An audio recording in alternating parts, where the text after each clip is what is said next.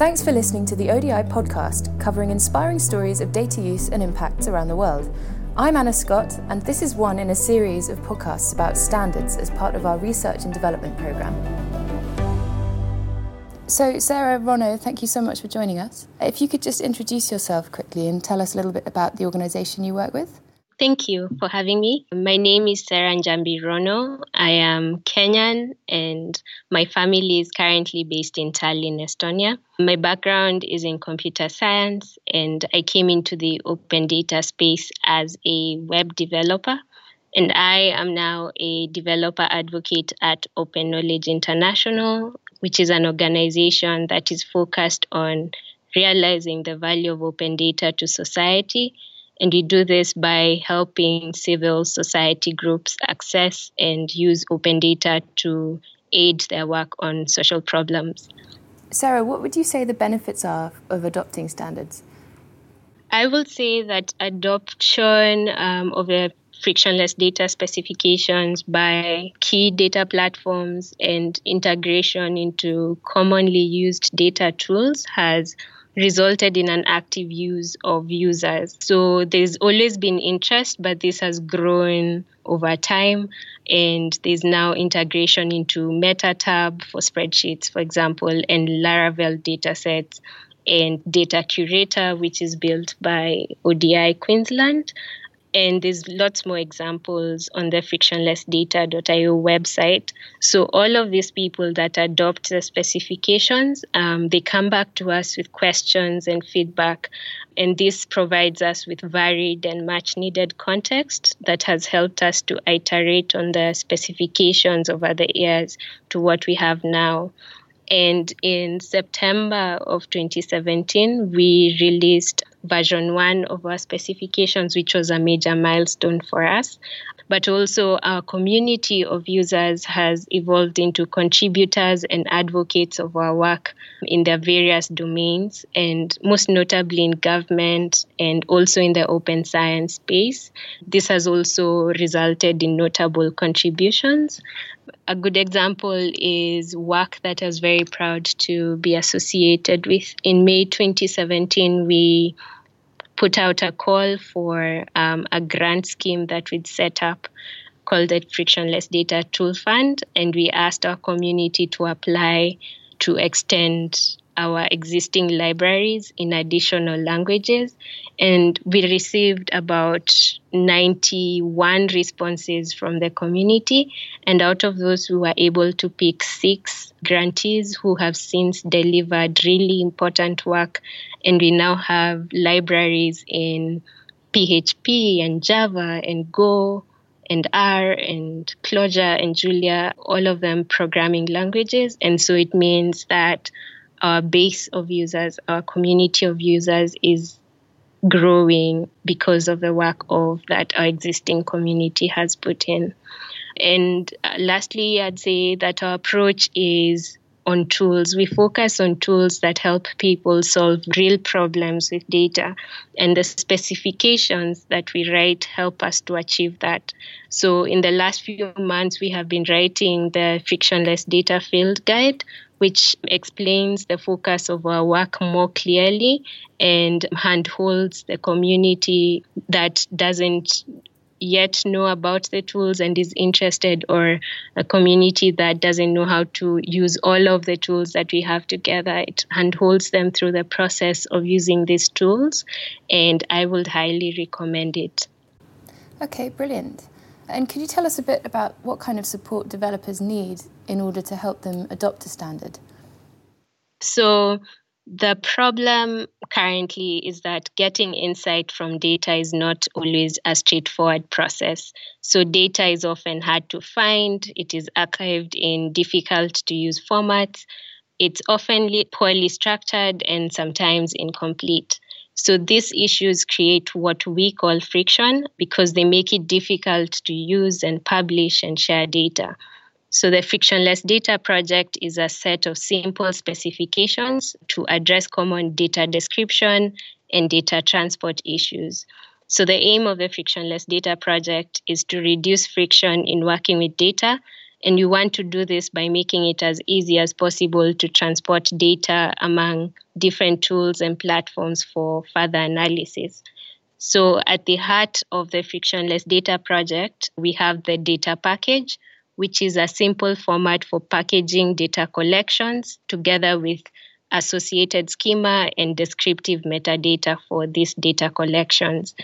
And our emphasis is on specifications and not standards. What I mean by this is that frictionless data is a couple of steps removed from trying to create a data standard. Our aim is not to enforce one way of structuring data or writing schema, the specifications we have written are designed specifically to be easy to build on and adapt for use in existing tools and platforms. So, this data package format has become increasingly popular in the last few years. We can point to several data publishers that publish their data as data packages. For example, data.world and data.gov.uk and there's also a few specialist publishers such as Harvest Choice and the Food Standards Agency. So, as one adopter of the specifications that we write stated, what's really great about these specifications is that they are lightweight and can be a starting point for building domain specific content standards. Mm. So, th- so they're a kind of step on the way to a standard in a, in a way. Exactly. Yes. And what would be in these kinds of packages? So it's usually data. So you have data on a specific subject, so multiple data sets that are related. And then you want to describe them so that whoever comes by them understands the context um, for your data. So there's associated metadata, there's a schema that also outlines the structure of your data. Okay. And would more than one organization put data into one of these packages? Yes, so that's a good thing. So it will start with one organization, right? So they have this data what they will do is they will add a schema to it and add metadata to it. And then the minute they share it with another organization, that organization can also add data on top of it and edit out the metadata to include additional information. And if there's been additional structural changes, they can also include them in there. And also now it will still be a data package and then they will then share it and that will continue. Okay. And at what point would one of these data packages turn into a standard? What would need to happen for that to happen?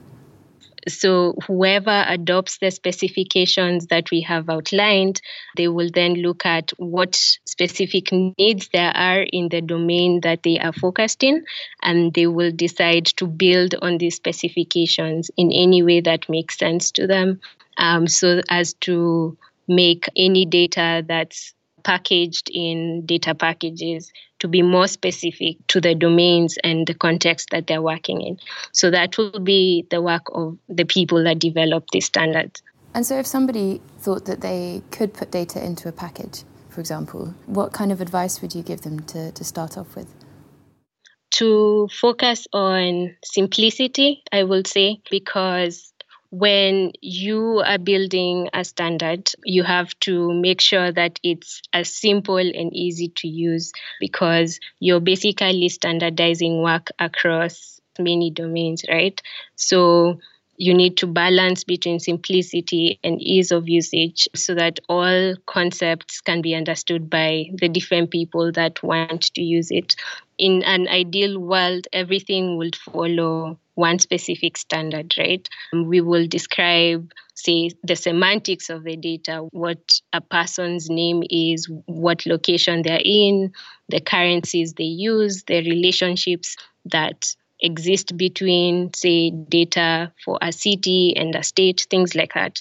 So um, the problem is that this increases the complexity of using the standard that, that is built, which reduces its usage, right?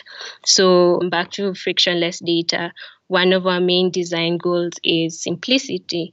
And so we describe the minimum of what's needed to understand a data set, like who the authors are or the description of the data set itself or what license is tagged against it So when there's a need to standardize other concepts, you can extend the standards, adding the specifics of your data. So, for example, this is how we have done, like in the fiscal data package specification, which adds semantics on things like budgets and categories of public expenditure and other semantics that are specific to this use case.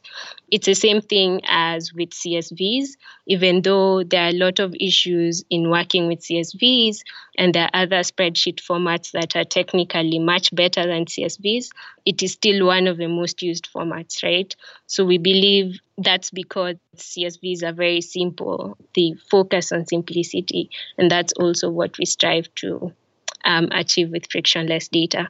So I would advise someone to avoid uh, complexity be very simple, be also very flexible because the standards that you write have to fit into people's contexts rather than forcing them to start afresh in adopting whatever standard it is that you build. It's better to be flexible enough to fit into their contexts because basically people spend a lot of time, sometimes even years, trying to streamline their data workflows. So, being very flexible to fit into their contexts is very important. Serah Rono, thank you so much for joining us. Thank you. Thank you also. Thanks for listening to the ODI podcast covering inspiring stories of data use and impacts around the world. This is one in a series of podcasts about standards as part of our research and development programme.